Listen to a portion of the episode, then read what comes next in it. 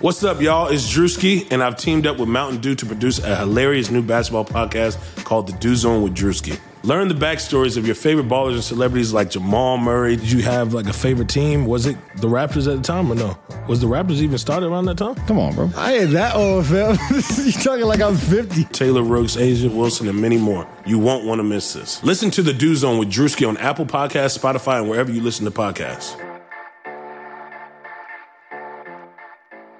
Chase Thomas pod, the Chase Thomas podcast. um, my nephew needs me to record. See, I hate. I already hate it. I hate it. All right, hello, and welcome back to a Monday afternoon edition of the Chase Thomas podcast. I am joined by old friend of SNY, David Vertsberger. David, good afternoon, sir. How are you? I'm good, Chase. How you doing? Not uh, not too bad. We're we're officially in springtime, David. Um, how excited are you about uh, being able to, you know, frolic around potentially vaccinated up in New York City this summer? Uh, I think it's gonna hopefully, you know, if things keep on the right track, it's gonna be a, a big party this summer. But Mhm. uh, I can tell when someone's a new New Yorker versus a, a tried and true New Yorker because they get a little overexcited at the first week of good weather.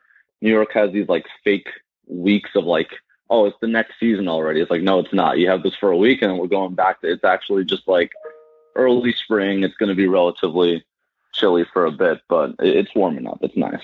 Okay. How do you rank? What are your what are your spring, summer, fall, winter rankings? How do you do it in New York? primarily? Um, in New York, uh, I mean, spring and fall, eh, they're they're kind of condensed season. I feel like everything's either like summer or winter now in New York. So Okay. spring and fall, when you get like that nice few weeks of just like perfect hoodie weather, those those are one those are one and two, one A, one B. Uh, summer third, and then and then winter just just like 18th or something. Okay, uh, I'm I'm okay with that. Um, you've been going to some Knicks games since they opened back up. What is the uh, what has the experience been like for you being back in the arena and just uh, what what it's like being in MSG right now? it's it's surprisingly just just awesome. I mean, um, the process is is uh, a few steps, but it's really not too complex. Um, so long as you're okay with getting your brain poked, uh, you know the the 2K fans really like that. You, you hear them, you know they're they're pretty rowdy, and Hmm. because it's so it's so limited, it's not really the the tourists you'll get, the suits you'll get. It's a lot of just you know really hardcore Knicks fans. So everyone's going kind of crazy and, and happy to cheer the team on. And, you know, you get to enjoy MSG without the lines, which is pretty exciting. And, and there are other benefits to just not having as many fans. Like you get in early and you, and you see fans in the, in the lower bowls, like calling out to guys like, Hey, Taj, Taj Gibson. And he's saying hi, you know, nice little interactions you might not get, uh, if, if the stadium's a little more full. So it's, it's, you know, as, as much as I want to return to normal, it's, it's pretty cool just to be back. Absolutely, absolutely. Um, so we're going to talk about a couple different things today on this podcast, David. Um, the Hawks and the Bucks have won a combined 97 games in a row since we last uh, spoke. Um, the Hornets lost LaMelo Ball. Unfortunately, the Raptors are free falling. Um, and Sacramento, uh, there's only two guys that they have just like you know we we can't move this player. Um, or these players, excuse me. Uh, but first, I want to ask you about the Bucks and the Hawks. I think this is a very interesting development in the East. The Heat have obviously righted the ship as well. Getting healthy and getting Jimmy back has been great for them, even though they've kind of been playing 500 basketball as of late. Um, they seem like they're going to be fine. They're going to be a playoff team. They'll be fine. Um, what do you what do you make of the Hawks and the Bucks, and who do you think you have a better pulse on at the moment?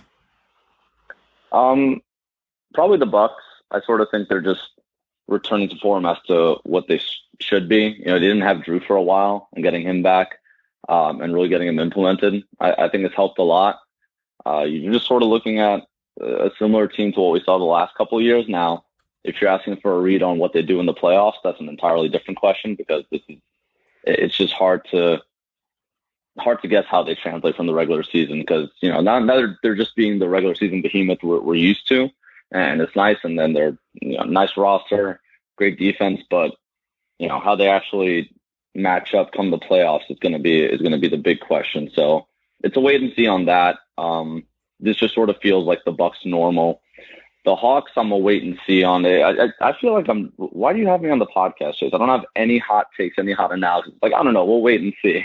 The Hawks are they're coming off this sort of post uh, coach firing bump, which five or six years ago I ran a sort of rudimentary, not very skillful math analysis on like how teams do when they do a, a midseason coach firing. Mhm. And, you know, usually if they've lost the locker room or, or they, you know, whatever the case may be, there's been too much losing, they- they're not a great coach. Uh, the change itself will spur like a nice little bump in the next 10 games, 15 games or so, and then fizzle out a little bit back to normalcy. And we have to wait and see if the Hawks follow that trend. Their schedule has been weak, to say the least. Uh, I I can pull it up here if, if basketball reference will It's load, a but it's a pretty weak schedule, yeah. But Yeah, now they are on a long, long Western Conference road trip. They just uh, took care of the Lakers. They had the Clippers. Um, they they're all over the place um, on the road for a while. Golden State, Sacramento, all that kind of deal. So they're it's about to get tough. that's when we'll really find out like what this is about. Now, even if it's not like how they've been playing recently, um, they can still pretty easily sneak into the East playoffs. I feel like, especially now with with LaMelo Ball injured, like you said. Um, but yeah, these, these teams they've beaten are you know looking at the Raptors, the Magic, the Kings, the Cavs, the Rockets, the Thunder, the Lakers without LeBron. That's eh, the only the, the Heat and Magic wins were pretty impressive, but we're, we're gonna have to wait to see how they fare against some stiffer competition. Yeah, I um I am very fascinated to see what the Hawks do. And I tweeted this out because Kevin O'Connor of the Ringer had this piece um, outlining kind of the trade deadline at the Ringer and I uh so one of the things about the Hawks, like Travis Schlenk has gotten some things right, he's gotten some things wrong. You're not going to believe this, like he said. Not a lot of hot takes. Um, I am, I'm really hard on him because I think he overall has done a bad job as general manager of the Hawks. I don't think he's done a great job. I don't think he's done a good job. I think we'll have to see ultimately what happens with Hunter and what he does with Collins. But as of right now, he gets a, a failing grade um, in terms of what he has done with the the amount of runway he's had since coming over to Atlanta. Um, punting on Reddish seems like what is going to happen here. He's included in some trade talks, and if you want to get Lonzo, that might require Reddish. Um, if you want to get Marcus Smart, that might require Reddish. And then, of course, like that's just going to drive me up the wall because you put Reddish next to Jalen and uh, Jayson Tatum, then it's just like, oh, of course, this dude's just going to pan out. And then they're just going to have the trio of wings, young wings, that all do everything. They switch all five positions, and it's great. Um, Reddish has the most upside of anyone on this Hawks roster. Like he is more talent than Trae Young. Does he ever maximize it? I don't know. Probably not in Atlanta, but um, those kind of wings who can do it all potentially are just more valuable and they're just harder to find and they dominate um, both conferences when you have guys like that. Um, I don't really know how you get out of this with Cam Reddish because even when he comes back, whenever that is, DeAndre Hunter reached a new level, which is important. That's a huge win. The Hawks deserve credit for developing him and him starting to shoot off the dribble and adding that to his game because if he becomes a playmaking wing, that changes the Hawks' trajectory. It changes the way we have to think about them in the next couple years, all that kind of stuff. Um, now it looks like they're telling teams that they're going to match John Collins this summer and that he's not going anywhere. And there's always been some weird stuff with him and Trae, so it's like, okay, that's kind of strange.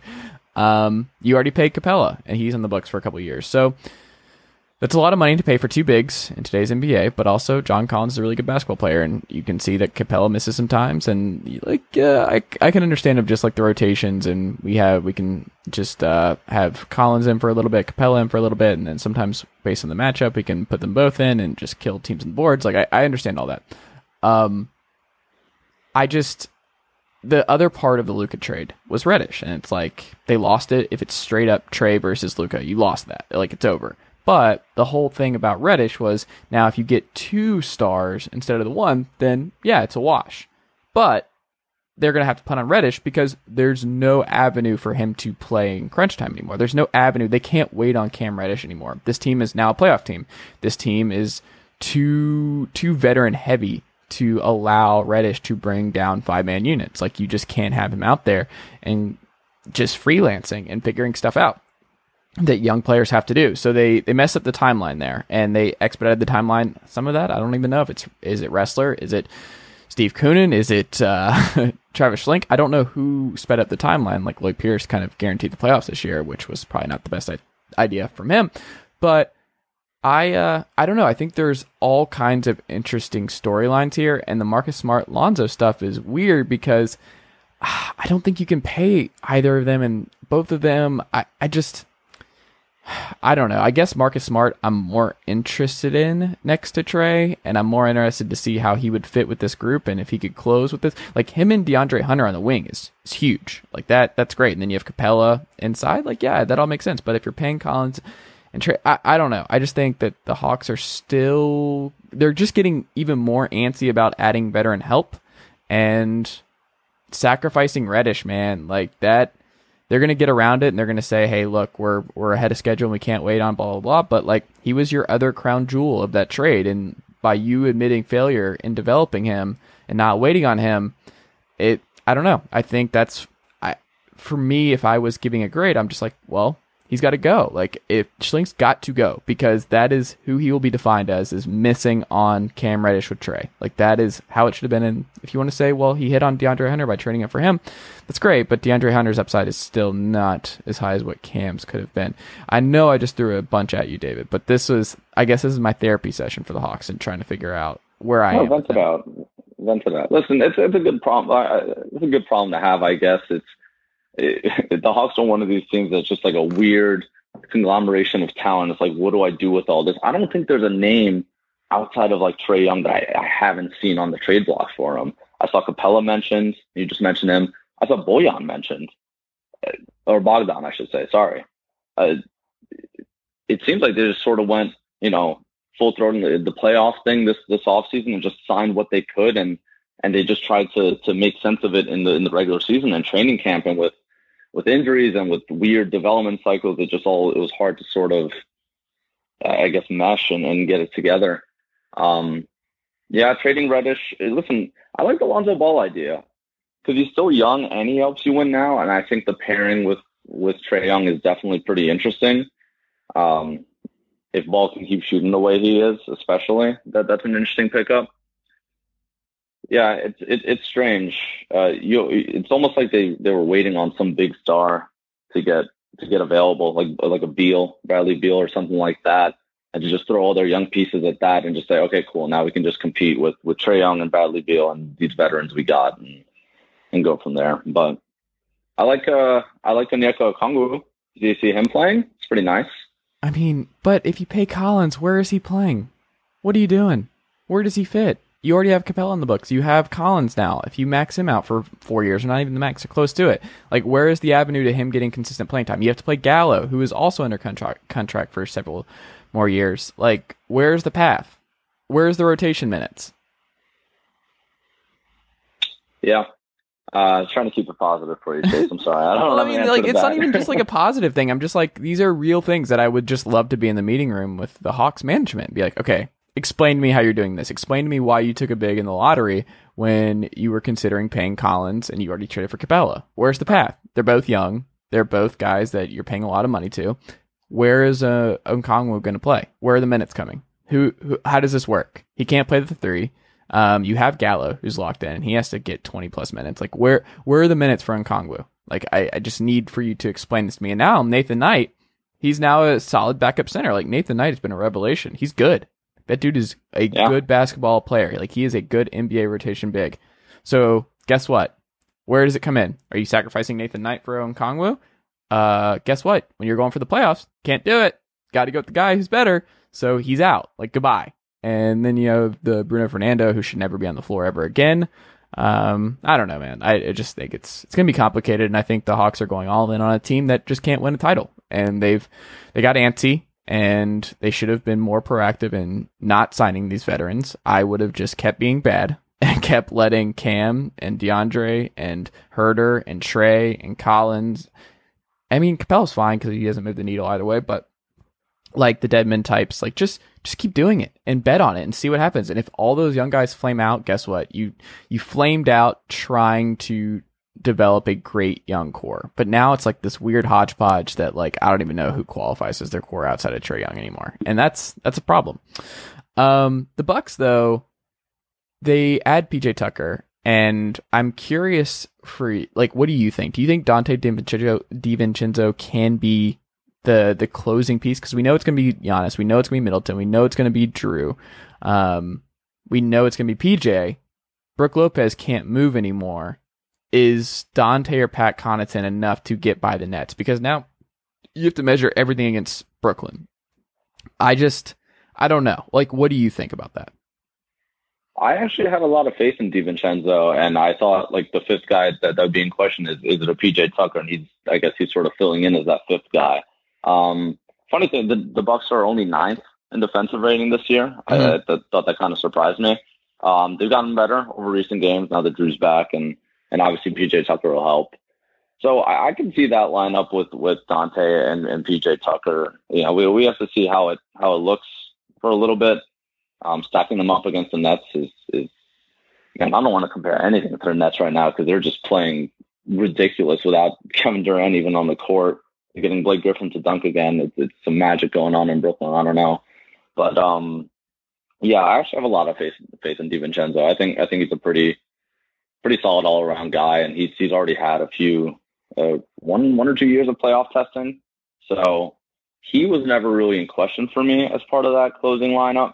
Lopez, like you said, he I don't think he's been the same since that first season with the Bucks, where he just looked incredible on both ends. Um, but yeah, I, we have to see how PJ Tucker because uh, the whole NBA uh, world has sort of assumed that once he's off this bad Rockets team and back on a contender, everything will just sort of set right with them, and the corner threes will start falling, and the defense will pick up. But he's an older guy, so we'll, we'll have to we'll have to see how he how he performs there. We shall see. We shall see. Um, LaMelo Ball, he's out now for the season. It looks like. What does this mean for Charlotte? Uh, okay, you know what? I, I, did bring a hot take today. I, okay. I don't think win loss record wise, you know, competing for the playoffs wise, this is too big an impact. Simply because when you look down the roster, sort of perimeter creation doesn't seem to be their their biggest weakness. You know, Rozier's having a career year; he's really good. Gordon Hayward's looking great this year, looking healthy. You know, he, he's strong. Malik Monk, not a creator per se, but he's been scoring really well. He's finally looking like the Malik Monk they they hoped they would get when they drafted him. Uh, you have the Martin brothers that, both sort of can do things on the pick and roll, and and losing ball can maybe open up you know Devonte Graham a little bit to to to bounce back and start playing the way he was a year or two ago. Um, I, I don't think they're losing. To, it's also strange when you actually look at these their net rating with him on the court versus off. They're actually better with him off the court. I'll take that with a grain of salt. Whatever it's net rating, it's you know could say a lot of things, but I think the fact that they've managed to to do decently without him on the court is pretty tell. I should probably filter this for for maybe like the second half of the year or after the first couple months. But yeah, I think they might still manage to be okay in the playoffs. This sucks for the long term. Like hopefully there's no recurring issue or, or lingering stuff with the wrist um, because he's just been playing so well and he's a damn good rookie and, and really looks like he could be a star one day. But I think the Hornets can can manage and, and still make the playoffs. And I don't know about making noise once they get there, but at the very least, make the postseason.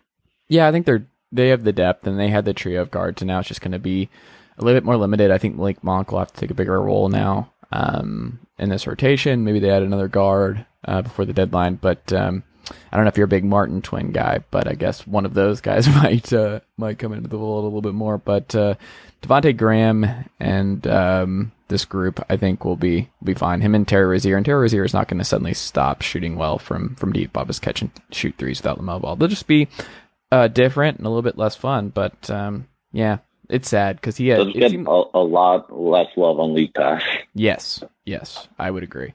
Um, can I give you some breaking news? We're recording this podcast, David. Oh boy. Uh, Aaron Gordon has what? officially declared for a trade, asked for a trade out of Orlando. Wow. And he has had Orlando and Houston have reportedly held significant Aaron Gordon trade talks. Two first round picks um, have been thrown out by Houston per Shams. I would not give up two first round picks for Aaron Gordon. I think that's that's insanity. That seems a bit aggressive. I guess they don't want to part with any of their current young guys because you, want to build around them, and they've got some talent there, and like Tate and some of these other guys. But yeah, wow. Um, Gordon's always had. I mean, this is just like Zach Lowe always says this all the time. Like as soon as Aaron Gordon decides he wants to be Draymond and not LeBron, he's going to unlock a a whole new part of his game. But it sounds like if he's going to Houston, I think it's going to go more the LeBron way, and he's going to be trying to do his mid range fading and his off the dribble stuff. You know, stuff that Frank Ntilikina can lock up. Uh, um, so uh, yeah, that's that's really interesting. Um, didn't didn't didn't see that one coming. Speaking of Frankie Smokes, has what is he still have his streak going of like zero field goals made in like four plus games? Where is he at right now? No, no, he had, he had a big he had a big game against the Magic. Hit Okay. a hit a shot, hit a shot last night against the Sixers. Good. Okay. golden. You'll never quit Frank Ntilikina. What was it like three games Never. where he had like he was 0 for 15 over a three game stretch? It was, it was pretty crazy. Um, the Raptors have fallen off a cliff. Um, they they've just been destroyed by depth. Season from hell, having to play in Tampa. Um, Kyle Lowry reportedly wants to play for a title contender. You just paid Fred VanVleet. Pascal's not going anywhere. OG's probably not going anywhere. Um, he's Kyle Lowry's their only guy that makes sense to move. Uh, it would hurt. Uh, won a title with the city, just been really great for Toronto for a long time. Leader of that group. I'd be a little nervous about Toronto moving. It's like, okay, well, what what happens here? Who who fills that leadership void? Is it Fred VanVleet? I don't know. Is Fred VanVleet a lead guard on a great team? Don't know. Um, I guess we'll find out. Um, with the Raptors falling off, what what is interesting to you about it, and who makes the most sense for Kyle Lowry for you? Sugar Ray Leonard, Roberto Duran, Marvelous Marvin Hagler, and Thomas Hearns. Legends, whose four way rivalry defined one of the greatest eras in boxing history. Relive their decade of dominance in the new Showtime sports documentary, The Kings, a four part series premiering Sunday, June 6th, only on Showtime. Breaking up is hard to do, but when it comes to your wireless carrier, you should have left a while ago. You're over the big three carriers. You deserve better. Xfinity Mobile. Now you can get unlimited with 5G included for just $30 a month on the nation's fastest, most reliable network. So break free from the big three and save with Xfinity Mobile. Take the savings challenge at xfinitymobile.com slash my savings to see how much you can save when you get Xfinity Mobile and Internet together. Reduced speeds at 20 gigabytes per line. Most reliable based on Root Metrics US report. Results vary, not an endorsement. I mean, the most the whole pivotal piece I feel like is Kyle Lowry because they're only two and a half games out of the tenth spot, and Mm. they've been weirdly up and down this year. So it's so if they hold on to Lowry, then they, they have a real shot at making the playoffs, and that's that's a really annoying eight seed out Yes. if, if they win the playing game or like you would not want to play this team in the first round. That that that would just be obnoxious. So uh, the real question is, you know, do they have confidence that he'll, he'll resign in the summer? It doesn't seem uh, likely. Um, so trading him now would, would net you some value and, and maybe get you a young piece, a pick. You can start rebuilding around them and Boucher and VanVleet's still young and Siakam's still young and you're you're sort of a middling playoff team with all these young guys plus assets and developing pieces that could grow into something bigger. So, you know, a Lowry trade does look good if if he's not going to resign. If he does resign, I'm not even sure what the path up is for the Raptors. Like, do you even want to resign him at this age? Do you see where, where the ceiling can go? Because you know, they're, they're obviously not having a great season right now, and uh, Lowry's not getting any younger. So I think a trade makes sense. Uh, the Sixers, I feel like uh, everyone's saying the Sixers, so, so it's a pretty pretty common answer, but uh, they have like the pieces. I, I think Thybulle has to go in a trade. I think they got to let go of a pick and then some salary. It'd be funny to see Danny Green just go right back to Toronto in a deal like that. Um, I, I think they would be a fantastic fit for Lowry. Um, but he's also been linked with the Heat. Um, I don't want my Knicks to trade for him. I'll wait, wait till free agency, but The Knicks don't fit. I don't. what- I don't like the Knicks. The Knicks fit. I, I don't really. I don't You- understand that.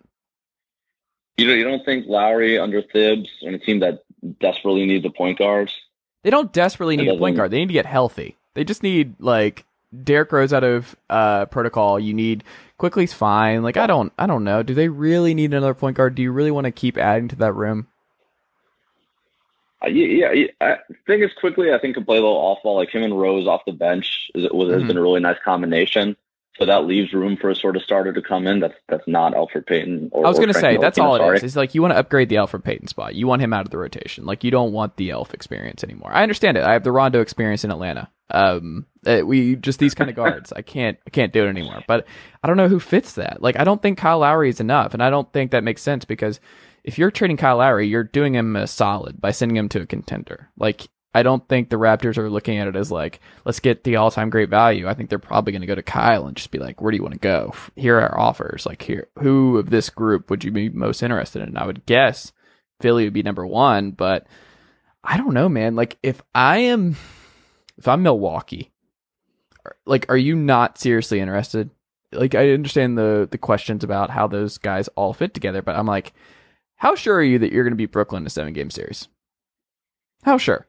Like, uh, the, just uh, if you had to put all your chips in, are you really sure that this group, with Middleton being the closer, is going to be enough to match the firepower of Brooklyn? Do you really believe that? Because I don't.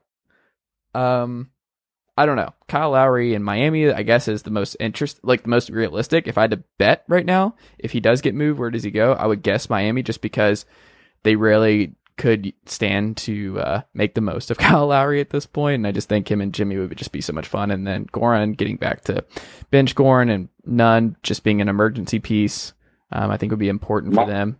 But uh, I My don't know. question with the Heat is what what would they have to give up for Lowry? Because I think I see the the mold of the Sixers trade, and I I think it's fine. I feel like Toronto would need a young piece back or, or picks. And what, what would Miami have to give up here? Because I mean, you don't do I'm t- you don't do not giving Herro. up Herro. Yeah, you're not giving No, you Herro. don't do. Do you do Robinson?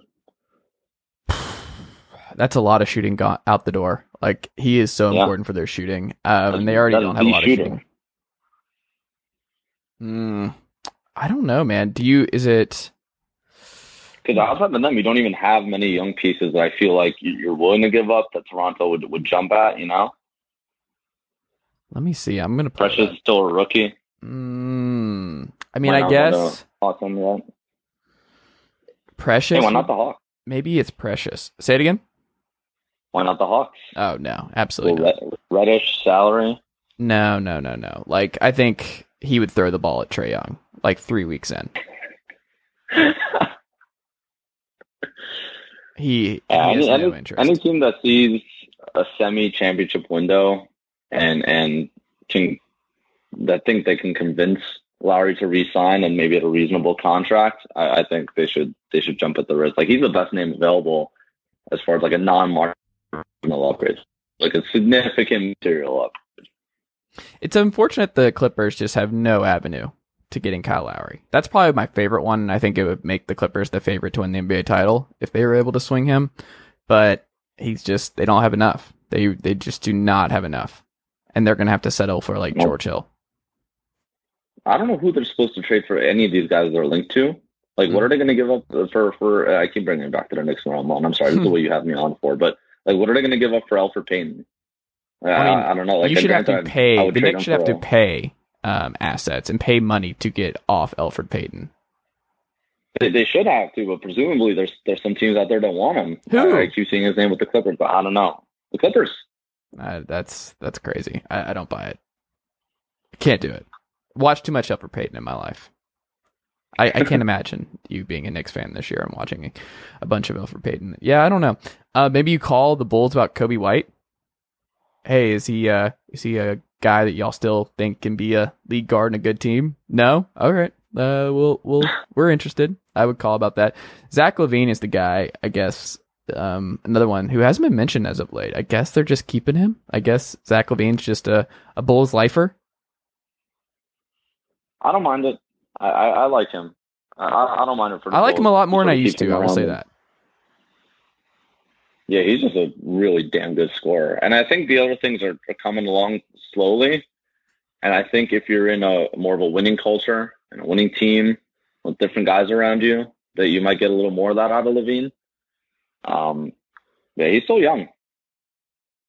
That's fair. That's fair.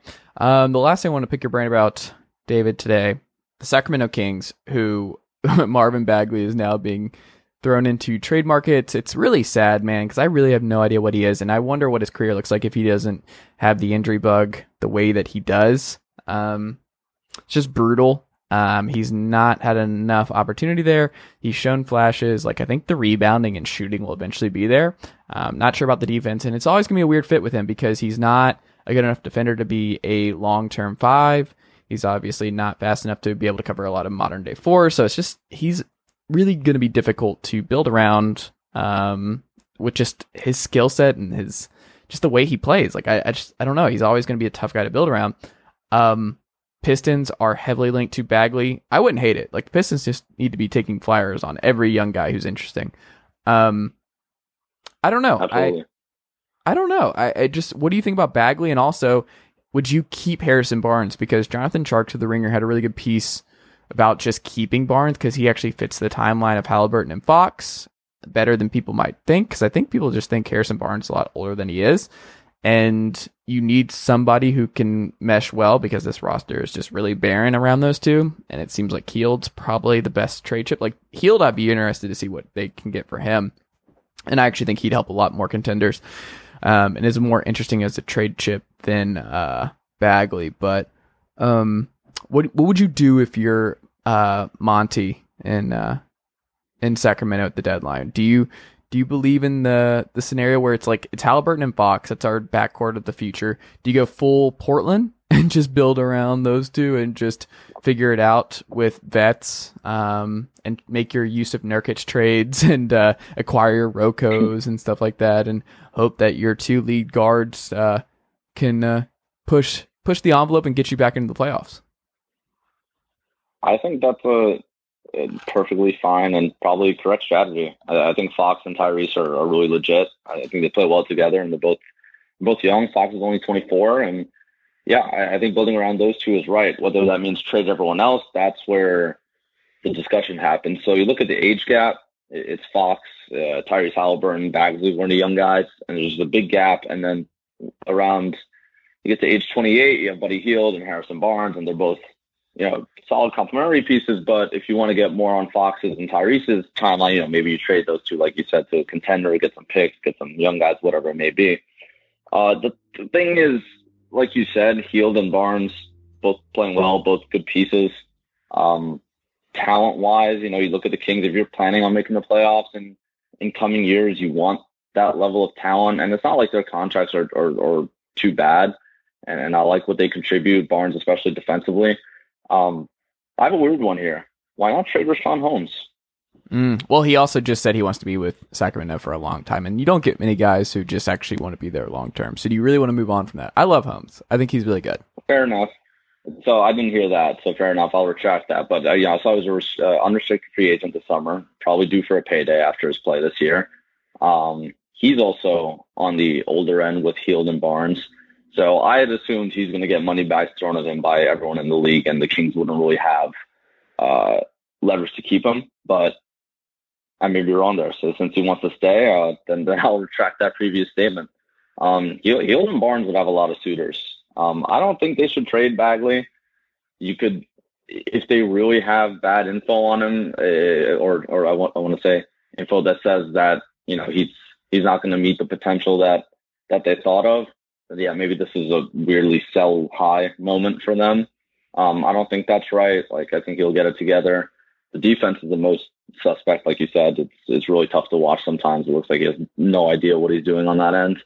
Um, but someone that young, that high of a lottery pick, I feel like you don't want to you don't want to give on it, up on him this early unless there's a return waiting for you. That's that's super beneficiary. Interesting. Um, all right, give me your your hottest NBA trade deadline pick that you're going to make. Not just like the most random or anything. Like that you think in your heart of hearts, you're like, people aren't talking about this, but I think this is what happens. You're number one. I think I think it's going to be a really quiet deadline. I think it's okay. be very boring. I, I don't know. It, it just seems like there's going to be some surprise thing that no one saw. It's always like one trade that has not been talked about at all. Mm-hmm. That just slips in out of nowhere, you know, because because we're usually talking about the same sort of names and teams. Um, Yeah, I don't have anything. I think this that my hot take is this going to be a boring deadline. Forget all the Zach LaVine see, forget the Bradley Beals, all these names getting thrown out there. You're going to see a couple of rotational pieces move around. You're going to see the buyout market hot, but I think this is going to be a very common, cool trade. I hope this is a reverse jinx and we get madness. By the way, mm. I hope I'm dead wrong and we just get some absurdity, but I, I just don't see it this year. I feel like it's a weird year the window's so open. We're we're this deep in the season and no one really knows anything. I feel like the playoffs in the East are are just a mess right now. Um, even in the West, the seeding can move, and you know now with LeBron hurt, uh, Brooklyn's looking like the favorite, but there's a new favorite every every other week. So I think all this wide open is a lot of people want to buy, and there aren't a lot of sellers. I don't know. I think someone's going to surprise seller wise. Like I think maybe it's the Pacers, maybe it's um, I don't know. Like, and I think there's going to be a mysterious buyer, like the Wizards buy, because I think they probably believe that Beal is going to stay, and if they think Beal is going to stay, then they do something that's like, whoa, okay, they're they're really going for the playoffs. Um, my hottest one is that the Sixers are going to do something big. That is my biggest. Like, that is something I just haven't. Where I'm like, Daryl Morey knows in his heart of hearts, he can say he loves the five man unit that he has in Philadelphia. Tobias is playing great. Um, Joel Embiid obviously playing at MVP level, Ben Simmons defensive player of the year stuff, like all that's great. I, I just I think he's too smart of a guy to believe that he thinks that he can beat the Nets in a seven game series with this group. I just I don't think he actually believes that. And I think he also believes that they're close and they are. So I just I am I, I just can't get around that he is going to do something bigger. Like maybe it's making a call about Oladipo. And he's like, he's gone after the year anyway just another offensive piece that can maybe get us over the top. I just think the Sixers are going to do something very surprising. I think they are going to make a bigger swing. Maybe it's Zach LaVine out of nowhere. They acquire Zach LaVine. And then it's like, oh, okay. Zach LaVine, Ben Simmons, Joel Embiid. I don't know. Like that's a, it's better than Milwaukee. Yeah. I like I just, the I like the Lowry fit better. I think I don't know yeah. if that counts as a big side. I think that's a big swing for them if they they managed to get him, and I can see it. Uh, I, I, you know, I'll preface my my cool trade deadline talk with I, I, could see the Sixers going and grab grab Lowry. They're gonna have to do something because I think they're gonna waste an all time great Joel Embiid season if they don't make a big swing. I just think they have to, and I think Morey probably knows that he's playing with fool with uh, fool's money with um, Joel Embiid's health. You just never know year to year. Like one year, it's just going to be over and it's going to be sad. And I'm gonna hate it because I love Joel Embiid and I love watching him play basketball, but it's just gonna happen. Bigs just don't. It's not gonna work. Like eventually, um, it's just gonna end. It's gonna end very sadly. Um, David, what can we check out from you this week at SNY? Uh, just sent over some pitches to my editor, so I'm gonna have some positive Knicks coverage coming through. Uh, um, looking into how they just just played well through all these injuries. No Mitch Robinson, he just came back. Um, well, Austin Rivers has been out, Derrick Rose has been out. There's a lot of missing pieces, and they've they've held firms. And I'm just going to gush about R.J. Barrett and stuff like that. If you're into that sort of thing, you can read that. All right, well, go do that, David. Keep up the great work, my friend, and uh, we'll talk again soon. Yeah, great talking to you, man. Have a good one.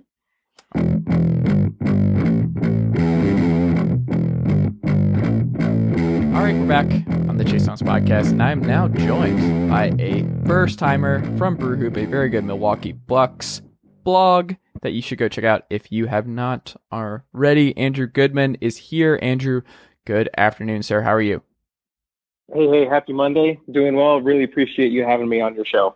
Well, thanks for being here, man. Thanks for being here. Um, the Bucks are interesting. Uh, David Vertsberger of SNY and I were just talking about the Bucks and a bunch of other uh, NBA things that uh, listeners already got to listen to the first part of this podcast. But um, I wanted to get more of a deep dive into this Bucks team because I think they're very interesting. I think this year is very interesting for them. Um, the top of the East is fascinating. I kind of want to just fast forward to the Eastern mm-hmm. Conference Final Four just to see what all this looks like, um, and also just play the games and see how it unfolds. But the Bucks are in a weird spot, and they just traded for PJ Tucker, Brook Lopez, who I want to ask you about, looks really bad. Nekias Duncan of the basketball news mm-hmm. had a really good clip. I think this was last night of Brook just passing up an open three and taking a weird one footer uh, with the hand in his face. Like he looks really slow. And um, I don't know. I just I think I have a lot I want to throw at you at the Bucks. Um, let's start with PJ Tucker. How does he change things uh, in the immediate term for the Milwaukee Bucks?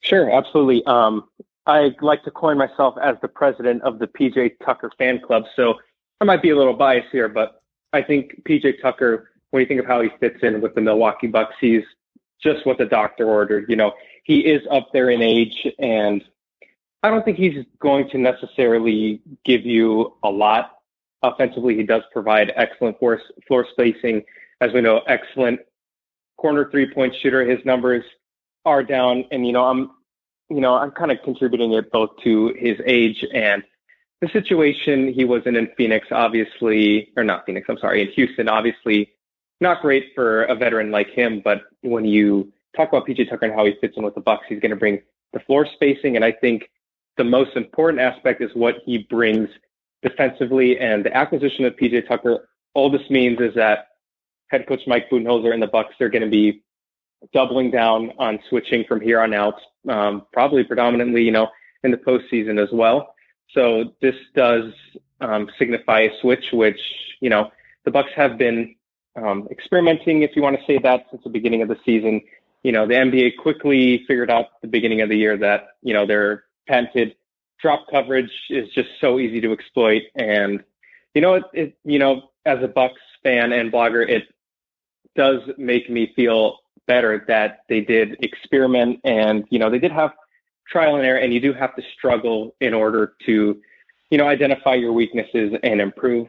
But PJ Tucker the way he communicates on the floor even when he's not on the floor um, Eric Nehm of the Athletic he covers the Bucks. He you know got a quote from Giannis where I'm just paraphrasing here Giannis is like you know even first game first day with the team uh, he's not on the floor but you know he's on the bench communicating with all the guys, like pointing out, you know, their defensive responsibilities. And he's only been with the team for two days. So I think the biggest benefit, A, is the Bucks are going to be able to double down on switching and it will give Brook Lopez some much needed rest. As you noted um, earlier in the introduction, he is super slow.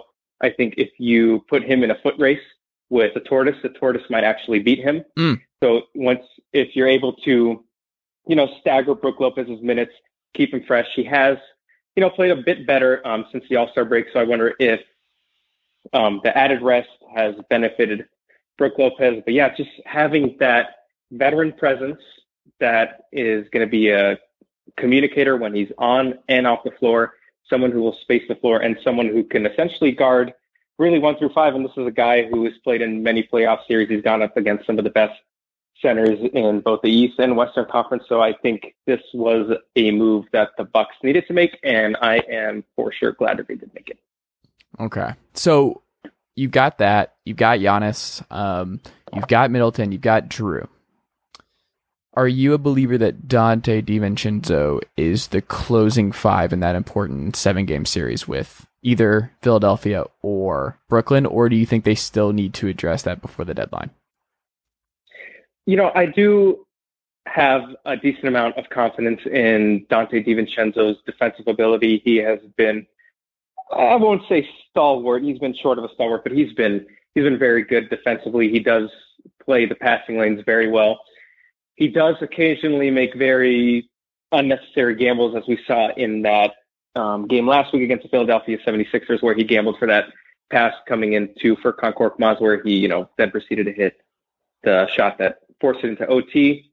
So I am actually fairly confident and okay with Donte DiVincenzo playing in crunch time. I'm also another aspect of the acquisition of PJ Tucker here is are they gonna are the Bucks gonna opt to play Pat Connaughton um, in the crunch time because in the last few weeks Connaughton's played very well, has earned his role in crunch time. So I think if you're looking at it from Bucks perspective, they've shown that they've had you know a lot of lot of trust and a lot of confidence in DiVincenzo since his rookie season. So I do believe that Mike Budenholzer is going to be trotting him out there in crunch time, and it's not something I necessarily have a problem with because you know what you're going to get with him defensively. He's tough. My only issue with him, Donte is pretty solid off a catch and shoot, but once you know you get him into creating his own shot, it's kind of like kind of like a roller coaster ride. You know, you never know what you're going to get when he's not catching it off the catch and shoot. And his finishing, while it has quote unquote improved, it's still, you know, his layup package is it's wild. You know, he makes these he makes these relatively routine layups look, you know, really difficult. So that does concern me. My concern with him is more on the offensive end than it is defensively. Interesting. Um so I think about what kind of interesting packages they might run. So the defense with mm-hmm. Milwaukee this year has been different. You've talked about drop coverage, you've talked about the switching. Like Milwaukee has played a specific type of defense. They've been one of the NBA's best defensive teams in the last couple years. Um, things have changed a little bit this year, and they've kind of been a little bit worse defensively than they've been in years past. But part of that is because of the way they're playing. Um, what have you seen? If you had to explain to somebody who has not watched a lot of Bucks this year, mm-hmm. what is going to look the most different come playoff time about the way that they are playing defensively? Switch, switch, switch, and more switch, baby. But you know, the acquisition of Jrue Holiday, they basically flipped close to 50% of their roster this offseason. So they did struggle defensively at the beginning of the year, which from that from that point of view, it is frustrating to watch the Bucks struggle defensively because, as you mentioned, you know they were elite defensively the last two years, consistently led the league, and a lot of advanced defensive metrics. But once you flip your entire roster, and now you have a guy like Jrue Holiday who, again, can guard one through four, even one through five um, during certain matchups on the floor, it just changes things. And you know, once Jrue Holiday was brought in, the Bucks were still trying to go to that drop coverage, which you know that didn't last very long. And I'm really glad actually that the Bucks got Jrue Holiday because they didn't get him. Like, who knows if they would even be experimenting? But once you have a guy like Jrue Holiday who is experienced with switching, it just sort of changes your whole dynamic. As we know, um, Jrue Holiday is regarded as one of the best perimeter defenders in all the NBA, and you know, I think Holiday was actually an advocate for some of these changes defensively, and we as a Bucks blogger, we haven't really seen Mike Budenholzer adjust defensively in years prior. We saw that when they went up 2-0 against Toronto in the Eastern Conference Finals, then they lost four straight, and then last year in the playoffs they got burned by Miami from deep. So I'm glad Holiday's in. He's he's that enforcer defensively. So now they ha- he was really the only guy that's uh, of course, before the acquisition of PJ Tucker, that was you know acclimated to switching. So I think that's why the Bucks did struggle defensively for the first month or so um, at the beginning of the season because you have one guy who switches really well, but then you have four other guys who are used to you know this drop zone coverage and the trial and error. You know, like I keep saying, trial and error. They did struggle, but now it seems like they're hitting their stride, and by switching, they're running a little bit of different action, and they're running running um, perimeter players off the three point line, which you know the last their defensive numbers the last few weeks have looked really awesome. How has Jrue been? Because I think we may have forgotten just how much the Milwaukee gave up to get Jrue Holiday this season. Um, in your estimation, do you think it's been worth it thus far? Oh, absolutely. When you look at the Bucks, I know on paper it looks like they kind of just mortgaged their future and was like, all right, we're basically going all in here with Jrue," which is what I love because if you look at it from this perspective, the Bucks have Giannis and Antetokounmpo, who is arguably, you know, going to go down as one of the best players in NBA history. So, from my standpoint, what do first round picks bring to the table when you're a team that's going to be contending for a championship? So, for me, I'm totally okay with giving up these picks. They definitely needed to part with Eric Bledsoe. That's no disrespect to Eric Bledsoe, he did fine in his tenure with the Bucks, but they just needed that presence that's going to elevate, you know, the Bucks on both ends of the floor um, come playoff time. That's what the Bucks desperately needed. So when you're looking at, at the haul that the Pelicans got, like really not overly concerned that this is going to be something that the Bucks regret. And in terms of Holiday's, um, just all around presence, you know, I've been gushing about his defensive ability since we've been speaking, but you know, just the way he's invigorated and changed this offense. So Mike Budenholzer has, you know, implemented the dunker spot, which is basically along the baseline. So Jrue Holiday, you watch him play, this guy is a baseline maestro, makes some of these crazy passes on the baseline into shooters, and he he just has such a great feel from the court, and that opens a lot of things up for the Bucks. So this was definitely an A plus move in my book. Interesting. Um, do you expect it to be quiet from here on out uh, from Milwaukee, or do you think that there is something else that you would not be surprised to see them address um, before the deadline? I guess it depends how you define quiet. I guess quiet in the terms that they're not going to make another big splash. They're not going to make um, another or you know type trade. They're going to just add Right, a, a ninth um, or tenth guy for right. their playoff depth. Right, exactly. And the issue now is, well, they got rid of DJ Augustin, so now they really don't have a backup point guard, which it's not a terrible issue, but you know, it's important to have depth because knock on wood, God forbid something happens. You know, we also we saw Jrue Holiday, he missed about two weeks um, due to a positive COVID test. So I believe the move that the Bucks are going to make is for another uh, backup point guard. I've seen um, on Twitter like Austin Rivers' name being thrown around. Um, potential the Bucks interested in him. I'm not not really sure how I feel about that move. They they don't need another um, three point shooter. They need someone who can um, play defense. So I believe the next move the Bucks are going to make is to bring in another guard. Interesting. All right, man. Well, this has been great. I appreciate you making the time, Andrew. What can we check out from you this week at Brew Hoop?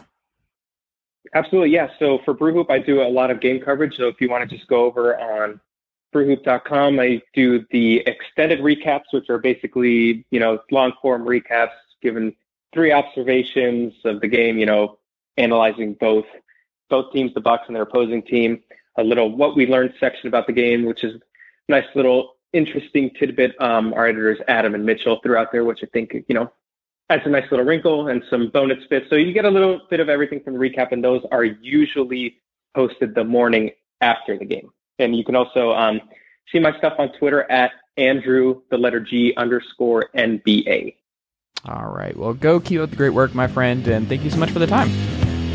Thank you. I really appreciate it. Have a good one.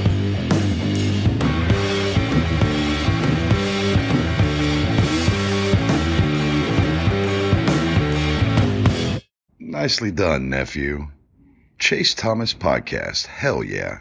Sugar Ray Leonard, Roberto Duran, Marvelous Marvin Hagler, and Thomas Hearns. Legends, whose four way rivalry defined one of the greatest eras in boxing history. Relive their decade of dominance in the new Showtime sports documentary, The Kings, a four part series premiering Sunday, June 6th, only on Showtime.